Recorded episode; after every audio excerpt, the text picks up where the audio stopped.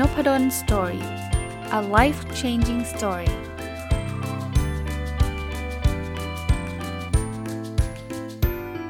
ดีครับยินดีต้อนรับเข้าสู่ Nopadon Story Podcast นะครับวันอาทิตย์ก็เป็นรายการ My Book ซึ่งผมจะเอาหนังสือที่ผมเขียนมารีวิวแบบละเอียดนะครับก็น่าจะเป็นประโยชน์นะครับวันนี้ยังคงอยู่กับหนังสือที่ชื่อว่า The Lost Skill นะผมเคยเล่าให้ฟังตั้งแต่ตอนเริ่มต้นเล่าเรื่องหนังสือเรื่องนี้ให้ฟังนะครับตอนแรกของหนังสือเล่มนี้ว่า Lost Skill เนี่ยคือทักษะที่หายไปเนี่ยผมพูดถึงทักษะ3อย่างคือการอ่านการเขียนแล้วก็การเรียนรู้นะผมจบไปหลายตอนละก็คือเรื่องการอ่านจบไปละเรื่องการเขียนเพิ่งจบไปสัปดาห์ที่แล้วนะครับมาถึงพาร์ทสุดท้ายคือเรื่องการเรียนรู้ซึ่งก็มีหลายบทเนาะผมเริ่มบทที่16นะในหนังสือเล่มนี้ก็คือบทนี้ชื่อว่า From Teacher to Facilitator นะครับแปลความหมายก่อนถ้าแปลเป็นไทย Teacher ก็แปลว่าคุณครูนะครับหรืออาจารย์นะครับส่วน Facilitator เนี่ยก็แปลว่าผู้ Facilitate คือผู้อำนวยความสะดวกอะคือผมมองแบบนี้ผมว่าโลกเราอะคือ Teacher เนี่ยแต่ก่อนเลยนะยุคสมัยผมเด็กๆเรียนมหาวิทยาลัยเนี่ย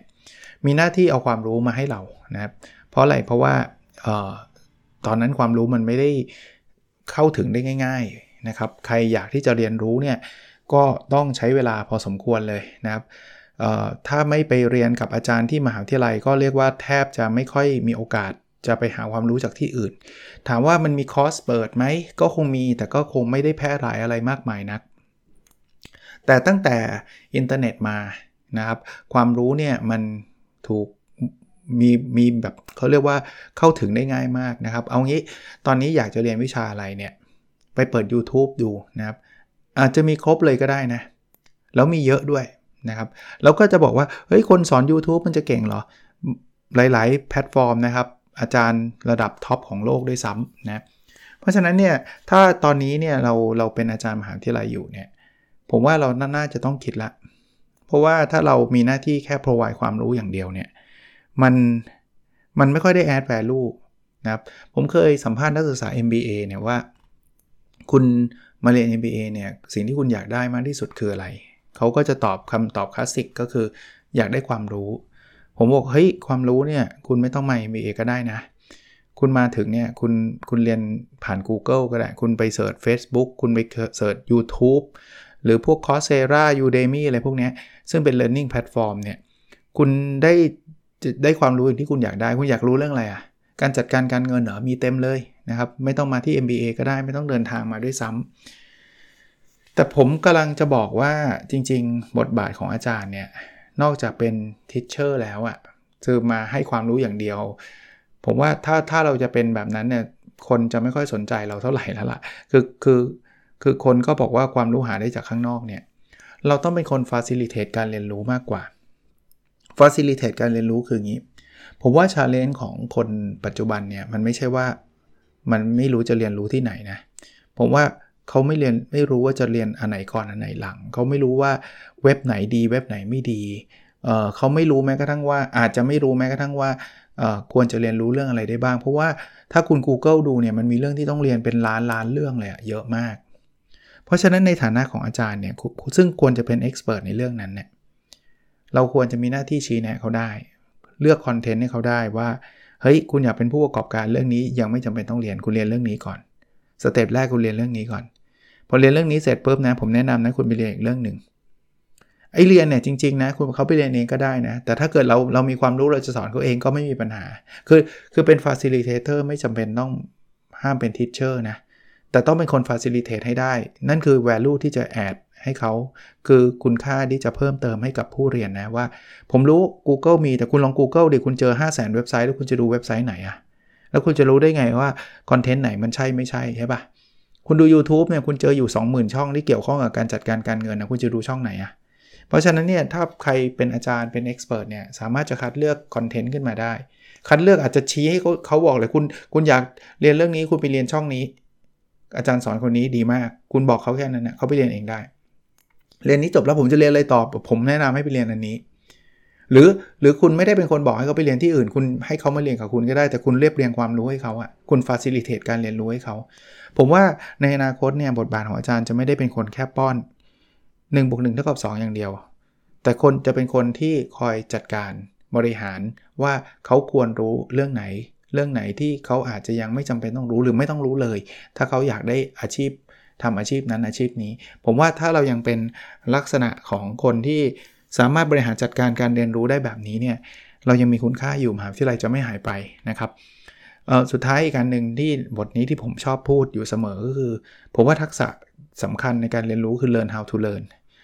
ไม่ใช่เป็นความคิดผมนะผมก็ต้องพูดถึงอาจารย์ในตอนที่ผมเรียนปริญญาเอกอาจารย์ที่ปรึกษาผมเนี่ยเขาเคยถามผมบอกว่าคุณมาเรียน PhD หรือเรียนปริญญาเอกเนี่ยคุณอยากได้อะไรผมก็บอกว่าผมอยากได้ความรู้ผมอยากทำวิจัยเขาบอกว่า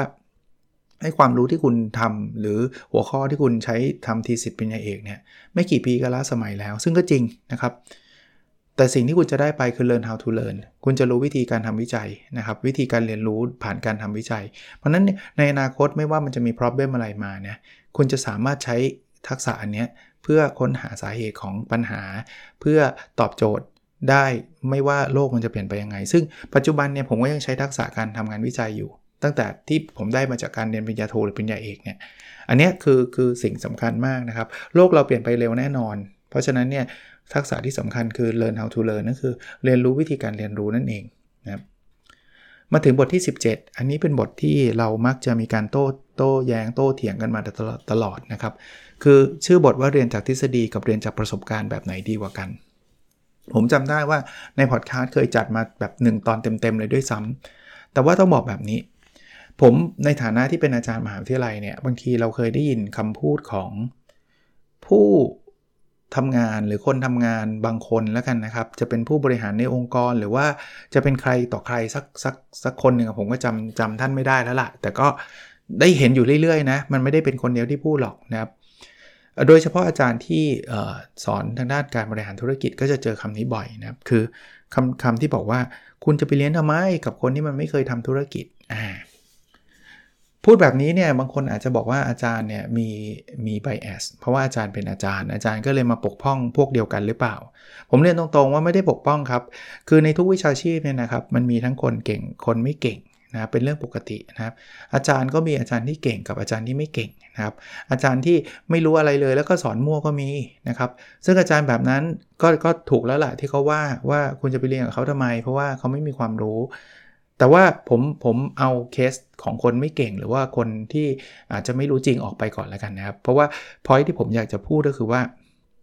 คนเนี่ยเวลาว่าเนี่ยเขาไม่ได้อาจจะไม่ได้ว่าตัวตนอาจารย์ด้วยซ้ำเขาว่าบอกว่าพวกอาจารย์เนี่ยมันมีแต่ทฤษฎีมันไม่เคยทำมันไม่เคยปฏิบัติจริงเพราะฉะนั้นเนี่ยคุณจะไปฟังเขาทำไมถ้าคุณอยากทำธุรกิจนี่คุณต้องไปหาคนที่เขาทำธุรกิจมาจริงๆแล้วเรียนรู้จากคนที่ทำธุรกิจจริงแล้วคุณก็จะได้ทำได้พวกเนี้ยพวกอาจารย์เนี่ยมันไปเอาทฤษฎีมาจากเมืองนอกมันไปเอาทฤษฎีมาอะไรมาก็ไม่รู้แล้วก็มาพ่นให้เราฟังผมกลับมาที่คอนเซ็ปต์เอาตัดคำว่าอาจารย์ที่ไม่เก่งออกไปจัดนักธุรกิจที่ไม่เก่งออกไปนะเอาเฉพาะคนเก่งนี่แหละคำถามคือทฤษฎีกับประสบการณ์กับปฏิบัติเนี่ยอันไหนมันเจ๋งกว่ากันครับสำหรับผมนะคำตอบผมอาจจะไม่ได้ถูกใจใครนะผมว่าคำถามที่ว่าอะไรดีกว่ากันเนี่ยคำตอบมันคือมันดีทั้งคู่แล้วมันควรจะมาทั้งคู่ด้วยเหตุผลเพราะแบบนี้ครับบางคนบอกเฮ้ยไม่หรอกยังไงประสบการณ์ก็ดีกว่าทฤษฎีไม่ครับผมมองแบบนี้ว่ามันไม่ใช่ either or มันไม่ได้แปลว่ามีประสบการณ์ห้ามเรียนทฤษฎีแล้วก็มีทฤษฎีก็ห้ามฝึกปฏิบัติจะได้ประสบการณ์ไม่ใช่มันต้องมาทั้งคู่จริงๆข้อเสียของการเรียนรู้จากผู้ที่ปฏิบัติจริงเนี่ยมันมีอยู่อย่างนึงคือบริบทของแต่ละคนมันไม่เหมือนกันให้คุณไปเรียนรู้จากใครก็ตามนะถ้าคุณไปเรียนรู้กับสมมุติว่าคุณไปเรียนรู้กับนักธุรกิจคนนึงที่แต่ก่อนทำธุรกิจแบบยากจนแล้วก็วันนึงเติบโตยิ่งใหญ่มาคุณไปเรียนรู้จากเขามาทุกอย่างทุกกระบวนการเลยนะมันไม่ได้หมายความว่ามันจะแอพพลายได้กับคุณ 100% เพราะถ้าเกิดเราสามารถเรียนรู้จากคนๆนึงแล้วเอามาแอพพลายได้กับตัวเรา 100% แล้วสำเร็จกันทุกคนเนี่ยโลกเราไม่มีใครจนหรอกครับเราเรียนรู้วิธีการเล่นหุ้นจาก Warren Buffett ได้ไหมได้ครับมีหนังสือเป็นร้อยเป็นพันเล่มนะครับที่พูดถึงวิธีการซื้อหุ้นแบบ Warren Buffett ถามว่าเรารวยแบบเขาได้ทุกคนไหมศูนย์ ไม่ได้ไม่อาจจะไม่ได้เป็นศูนย์หรอกอาจจะมีบ้างแต่ว่าไม่ได้ทุกคนแน่นอนจริงป่ะเพราะอะไรเพราะบริบทของตลาดหุ้นบริบทของเวลาในการลงทุนบริบทของครอบครัว Warren Buffett บริบทของความกล้าคือแต่ละบริบทมันไม่ได้เหมือนเรา 100% ไงเพราะฉะนั้นเนี่ยถ้าเกิดเราไปเรียนกับผู้มีประสบการณ์อย่างเดียวแต่ไม่ได้เรียนกับทฤษฎีเลยเนี่ยนะเราก็จะได้รู้จากเคส by เคสอ่ะคือเราจะรู้ว่าเคสเนี้ยเขาทำแบบนี้สำเร็จแต่ไอ้สิ่งที่เขาทำสำเร็จเนี่ยมันมีปัจจัยหลายปัจจัยเลยที่เข้ามาเกี่ยวข้องเอาตรงๆบางทีมันมีฟลุกด้วยบางทีมันมีความโชคดีด้วยเพราะฉะนั้นเนี่ยถ้าเกิดคุณไปเรียนรู้จากกรณีเดียวแล้วคุณพยายามจะ copy กรณีนั้นเนี่ยคุณอาจจะล้มเหลวก็ได้ไงคราวนี้กลับมาที่ทฤษฎีบางคนบอกก็ยังดีกว่าพวกทฤษฎีหรอกแต่ผมจะบอกให้นะทฤษฎีที่มันกว่ามันจะเป็นทฤษฎีได้เนี่ยนะมันต้องผ่านการปฏิบัติมาเป็นร้อยๆพันๆครั้งแล้วอะทฤษฎีนี้มันไม่ใช่ใครเพ้อเจ้อมานั่งหลับตาคิดทฤษฎีขึ้นมานะซึ่งถ้ามันมีทฤษฎีแบบนั้นก็เป็นทฤษฎีที่ห่วยแตกอะเป็นทฤษฎีที่ไม่มีใครพูดถึงหรอกใช่ไหมเพราะนั้นทฤษฎีที่มันได้รับการยอมรับระดับโลกเนี่ยมันผ่านขั้นตอนกระบวนการทางวิทยาศาสตร์มาเรียบร้อยแล้วแปลว่าเขาเรียนรู้จากผู้ปฏิบัตินั่นแหละเรียนรู้เหมือนที่คุณชอบนั่นแหละคุณที่คุณบอกว่าคุณอยากเรียนรู้จากผู้ปฏิบัติเนี่ยคนที่เป็นนักวิชาการที่เป็นนักทฤษฎีที่เก่งนะที่ดีนะเขาไปเรียนรู้เคสแบบนี้เป็นพันๆเคสแล้วเขาทำเหมือนที่คุณทำนั่นแหละแต่เขาทำเป็นพันๆเคสจนกระทั่งเขาเห็น normal เขาเรียกว่าธีมหลักอะว่าอ๋อปัจจัยที่ทำให้คนทำธุรกิจสำเร็จเนี่ยมันมี4ปัจจัยดังต่อไปนี้เพราะไอ้4ปัจจัยนี้มันไม่ใช่นั่งเทียนเขียนขึ้นมา4ปัจจัยเนี่ยมันคือการเก็บข้อมูลจริงจากประสบการณ์ของคนเป็นร้อยๆเป็นพันๆคนมันถึงเป็นทฤษฎีออกมาได้ไงครับคราวนี้พอเราเรียนจากทฤษฎีเนี่ยเราไม่ได้เรียนจากเคส by เคสเนี่ยเราเริ่มที่จะมีความมั่นใจแล้วว่าโอเคการบริหารจัดการองค์กรเนี่ยนะถ้าเราทำให้ปัจจัยที่1 2 3 4 5เนี่ยเราทำได้ดีเนี่ยโอกาสที่องค์กรเราจะประสบความสำเร็จมันก็จะสูงขึ้นโอกาสที่เราจะได้กำไรก็จะมากขึ้นตรงนี้แหละครับที่ทฤษฎีมันทำหน้าที่เพราะฉะนั้นเนี่ยผมถึงไม่ได้บอกว่าเฮ้ยประสบการณ์ดีกว่าทฤษฎีไม่ต้องไปเรียนคุณเรียนประสบการณ์คุณก็ได้รู้เคสเดียวแล้วเคสคนที่คุณเรียนด้วยเคสนักธุรกิจคนเนี้ยที่เขาสำเร็จคนเดียวนั่นแหละซึ่งมันอาจจะไม่สามารถจะเป็นตัวแทนที่ดีหรือ generalize หรือขยายผลไปยังคนอื่นๆได้ด้วยซ้ำเพราะว่าเขามีมิติบางมิติที่มันเฉพาะเจาะจงสำหรับเขาแต่ถ้าเกิดคุณเรียนทฤษฎีอ่ะคุณจะได้เห็นภาพใหญ่ภาพรวมแล้วมันถูกสร้างมาจากข้อมูลจาก data จากประสบการณ์ของคนเป็นพันๆหมื่นๆคนนั่นแหละผมไม่ได้บอกว่างั้นก็เรียนแต่ทฤษฎีไปคุณเรียนทฤษฎีแล้วคุณก็ลองไปสัมภาษณ์คุณก็ไปเรียนรู้จากนักปฏิบัติผมถึงบอกไงครับว่าคนเรียน MBA คนเรียนอื่นๆเนี่ยเราไม่ได้เสียเปรียบคนอื่นหรอกเราได้เปรียบด้วยซ้ำว่าเรามีหลักการเรามีทฤษฎีเพียงแต่ว่าการที่คุณจะมีทฤษฎีอย่างเดียวเนี่ยคุณไม่เคยทำเองคุณไม่เคยทำจริงเนี่ยคุณก็อาจจะยังขาดมิติตรงนั้นไปคุณก็ไปเรียนรู้เพิ่มหรือเสริมแล้วผมบอกได้อีกนะดูเหมือนจะเป็นการดีเฟนต์มหาวิทยาลัยนะแต่ว่าทุกมหาวิทยาลัยเท่าที่ผมรู้แล้วกันเอาทุกมหาวิทยาลัยก็อาจจะไปโอเวอร์เคลมเพราะว่าผมก็ไม่ได้เรียนทุกมหาวิทยาลัยเอาที่ธรรมศาสตร์ก็ได้มันไม่มีวิชาไหนเลยนะครับที่เราไม่เชิญคนนอกมาสอนนะเพราะฉะนั้นเนี่ยทุกวิชาผมเอางี้ไปเคลมวิชาอื่นก็ไม่ได้เอาวิชาผมนี่แหละบางคนบอกมีครับอาจารย์วิชานี้อาจารย์เขาไม่เคยเชิญคนนอกเอาวิชาผมก็ได้ผมก็เชิญคนที่เป็นนักปฏิบัติผมสอนเรื่อง OKR ผมสอนเรื่อง Balance Scorecard ผมสอนเรื่อง KPI คนเรียน MBA กับผมก็เชิญอาจารย์ที่เขาเป็นนักปฏิบัติเลยครับทำ Balance Scorecard จริงทำ OKR จริงในองค์กรต่างๆนานาผมก็เชิญมาบรรยายแปลว่าเขาได้เรียนทั้งทฤษฎีและปฏิบัติดังนั้นเนี่ยการที่บอกว่าเฮ้ยอย่าไปเรียนเลยมหาวิทยาลัยเพราะว่ามันเรียนแต่ทฤษฎีผมว่าไม่จริงคือมันมีทั้งทฤษฎีและปฏิบัติแน่ๆแล้วคนกลุ่มเหล่านี้เนี่ยนะท่านเข้าถึงตัวไม่ได้ง่ายๆนะครับที่ผมเชิญมาได้เนี่ยไม่ได้ว่าผมเก่งเกินอะไรหรอกมันมีชื่อมหาวิทยาลัยธรรมศาสตร์อยู่ด้วยท่านก็ยินดีที่จะมา contribute หลายคนเป็น CEO เป็นผู้หาระดับสูงถ้าเราไม่เรียนมหาวิทยาลัยท่านเดินเข้าไปในบริษัทของคนนั้นแล้วก็ไปเคาะประตูบอกว่าสอนเรื่องนี้กับผมหน่อยเนี่ยท่านคิดว่าท่านได้ไหมล่ะถ้าท่านเป็นลูกเจ้าของบริษัทก็คงได้แหละแต่เป็นคนทั่วๆไปก็คงยากแต่พูดแบบนี้ไม่ได้เชียร์บอกว่าถ้างั้นจะทำธุรกิจต้องเรียนมหาวิทยาลัยเท่านั้นต้องเรียน MBA เท่านั้นก็ไม่จริงคือถ้าเกิดสมมุติว่าคุณมีความพยายามคุณสามารถเรียนรู้จากผู้ปฏิบัติแล้วคุณก็ไปเรียนตำราด้วยตัวเองไปศึกษาทฤษฎีด้วยตัวเองมันก็ทำได้เหมือนกันนะครับแต่สรุปจากบทเรียนก็คือทฤษฎีกับประสบการณ์เนี่ยมันไม่มีอะไรดีกว่าอะไรแต่มันเป็นสิ่งที่ต้องทำเสริมหรือเพิ่มกันทั้งคู่นะครับเรียนทั้งสองอย่างไปพร้อมกันบทที่18นะครับผมเขียนว่าโลกอนาคตที่ไม่มีใครเรียนจบ นะผมจำได้เมื่อสัก 2-3 ปีที่ผ่านมาเนี่ยอาจจะเกินด้วยอาจจะ 3-4 ปีที่ผ่านมาเนี่ยผมเคยไปพูดในงาน TED Talk ของขอนแก่น University นะเขาให้ผมไปพูดเรื่องของเทรนด์การเรียนการสอนในอนาคตนะผมก็พูดเทรนด์อันแรกคือประเทศไทยแล้วจริงๆหลายประเทศทั่วโลกเนี่ยเรากำลังก้าวเข้าสู่สังคมผู้สูงอายุนะจริงๆแล้วคำว่าสังคมผู้สูงอายุเนี่ยคือสัดส่วนผู้สูงอายุเกิน 10% นะครับเราผ่านตัวเลขนั้นตั้งแต่ปี2007แล้วนะครับ14ปีที่แล้วนะครับแล้วถ้าเกิดเราเกิน 20% เมื่อไหร่เนี่ยเราจะเป็นผู้สูงอายุที่สมบูรณ์นะครับจริงๆแล้วเราเริ่มเห็นเทรนด์ของผู้สูงอายุที่มากขึ้นเรื่อยๆมาตั้งนานแล้วนะครับแล้วอัตราการเกิดของเด็กใหม่เราก็ลดลงนะแต่ก่อนเนี่ยเมื่อปี2536เนี่ยเรามีเด็กเกิดปีละ1ล้านคนนะแต่ปัจจุบันเนี่ยเหลือ 600,000 กว่าคนในปี62นะผมเข้าใจว่าปี63-64อาจจะลดลงไปกว่านั้นด้วยซ้ำนะเพราะฉะนั้นเนี่ยสิ่งที่จะเกิดขึ้นในมหาวิทยาลัยคือจำนวนเด็กก็จะลดลงแน่ๆอันนี้เห็นชัดเจนในทุกมหาวิทยาลัยเลยเพราะว่าอันนี้มันเป็นโครงสร้างประชากรนะเพราะว่าเด็กมันน้อยลงพอเด็กมันน้อยลงเนี่ยคนเรียนมหาวิทยาลัยก็ต้องลดลงตามธรรมชาตินะครับปรากฏการณ์อันที่2ที่เกิดขึ้นก็คือว่าเราอยู่ในยุคดิจิตอลอีกเดี๋ยวนี้คนจะเรียนหลายๆอันเขาเรียนออนไลน์กันได้เต็มไปหมดแล้วยิ่งเกิดโควิด-19 เนี่ยการเรียนออนไลน์เนี่ยไม่ใช่เรื่องยากเย็นเลยกลายเป็นการเปลี่ยนนอร์มเปลี่ยนแนวทางของการเรียนของหลายๆคนเลยนะครับแล้วผมเชื่อว่าต่อไปก็จะมีหลายคนที่สะดวกเรียนออนไลน์เพราะว่าไม่ต้องเสียค่าใช้จ่ายเยอะแยะไม่ต้องมาเช่าหอไม่ต้องมาอะไรแล้วก็อาจจะมีออปชันมหาวิทยาลัยต่างประเทศเดี๋ยวนี้หลายประเทศนะเปิดออนไลน์จริงๆเขาเปิดก่อนโควิดเลยด้วยแต่ว่าหลังโควิดเนี่ยผมมั่นใจเลยว่าหลักสูตรออนไลน์เนี่ยจะเป็นหลักสูตรที่ได้รับความนิยมหลักสูตรหนึ่งเลยอาจจะไม่ได้มาแทนการเรียนได้ทุกสาขาวิชานะแต่ว่าหลายๆสาขาวิชาเนี่ยสามารถเอามาแทนได้เกือบ 100%เทรนด์ที่3ที่เกิดขึ้นก็คือเรามีหลักสูตรเยอะมากนะครับถ้าใครทำงานอยู่ในมหาวิทยาลัยเราจะเห็นเลยครับว่าโอ้โหจำนวนหลักสูตรที่เราเปิดเนี่ยมันมากกว่าจำนวนนักศึกษาหรือนิสิตที่จะเข้าเรียนด้วยซ้ำนะครับซัพพลายมากกว่าดีมานด์ 1. สังคมผู้สูงอายุ 2. มีเทรนด์ดิจิตอลเข้ามา 3. คือหลักสูตรก็เยอะมากเนี่ยมันแปลว่ามหาวิทยาลัยอาจจะล่มสลายคำว่าล่มสลายมันอาจจะไม่ได้แปลว่าปิดไปซะดีเดียวนะแต่ว่ามันจะมีหลายโปรแกรมหลายคณะเลยด้วยซ้ำที่อาจจะไม่มีคนเรียนแล้วจะเกิดอะไรขึ้นถ้าเราอยากจะ survive เราอยากจะอยู่รอดข้อที่1เนี่ยเมื่อกี้พูดไปแล้วคืออาจารย์ต้องเปลี่ยนบทบาทจาก instructor เป็น facilitator ก็คืออาจารย์จะเป็นคนบริหารจัดการเนื้อหาการเรียนให้คนได้เรียนในสิ่งที่ควร sequence หรือว่าลำดับการเรียนเป็นยังไงเนื้อหาที่คัดเลือกมาเป็นยังไงอันที่2เนี่ยผมคิดว่าคณะหลักสูตรแบบปัจจุบันจะเริ่มทยอยหายไปเรื่อยๆเราจะเริ่มเห็นแบบ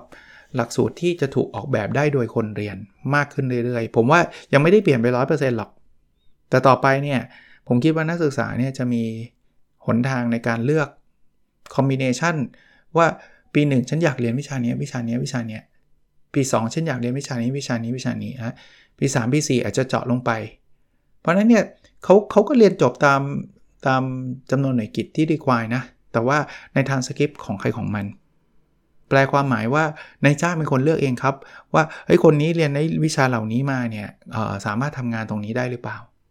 แน่นอนเราอาจจะมีสูตรสำเร็จว่าเฮ้ยแต่ถ้าเกิดคุณอยากจะไปเป็นอันนี้ผมแนะนำนะว่าคุณต้องเรียนอย่างนี้อย่างนี้มันคล้ายๆหลักสูตรปัจจุบันน่ะแต่มันไม่ใช่ requirement มันคือคำแนะนำคุณอยากเป็นนักการตลาดคุณต้องเรียนวิชาพวกนี้นะเป็นคำแนะนำแต่ปัจจุบันยังไม่ใช่ใช่ไหมคุณอยากจบเอกการตลาดคุณต้องเรียนอย่างนี้เลยนะครับคุณจะไปเรียนนอกเหนือจากนี้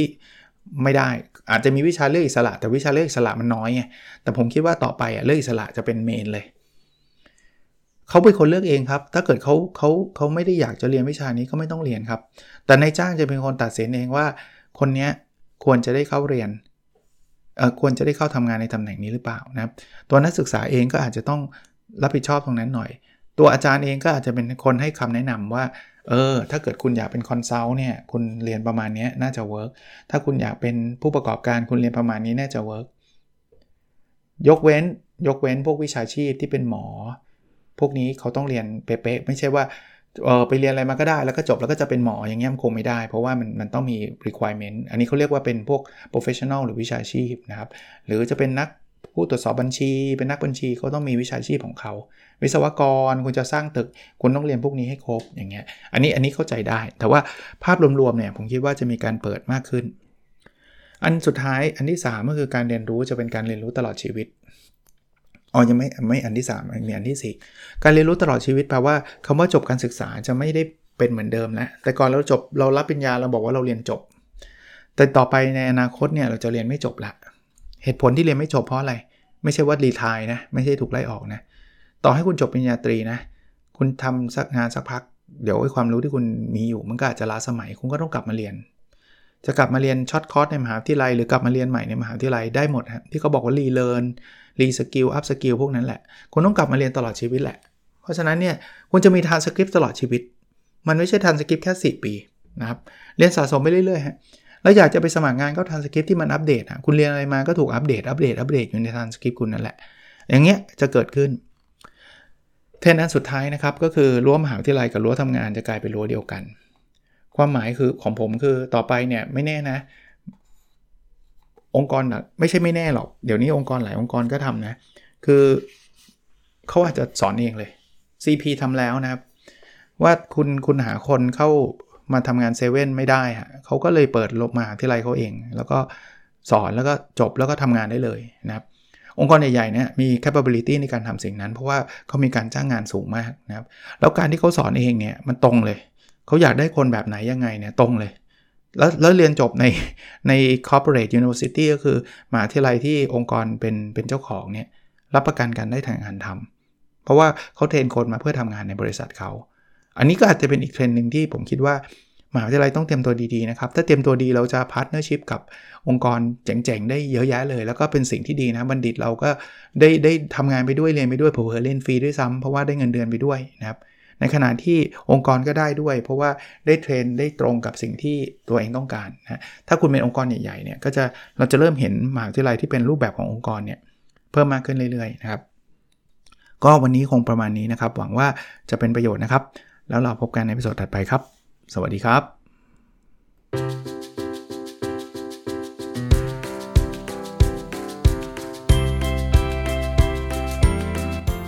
Nopadon Story, a life-changing story.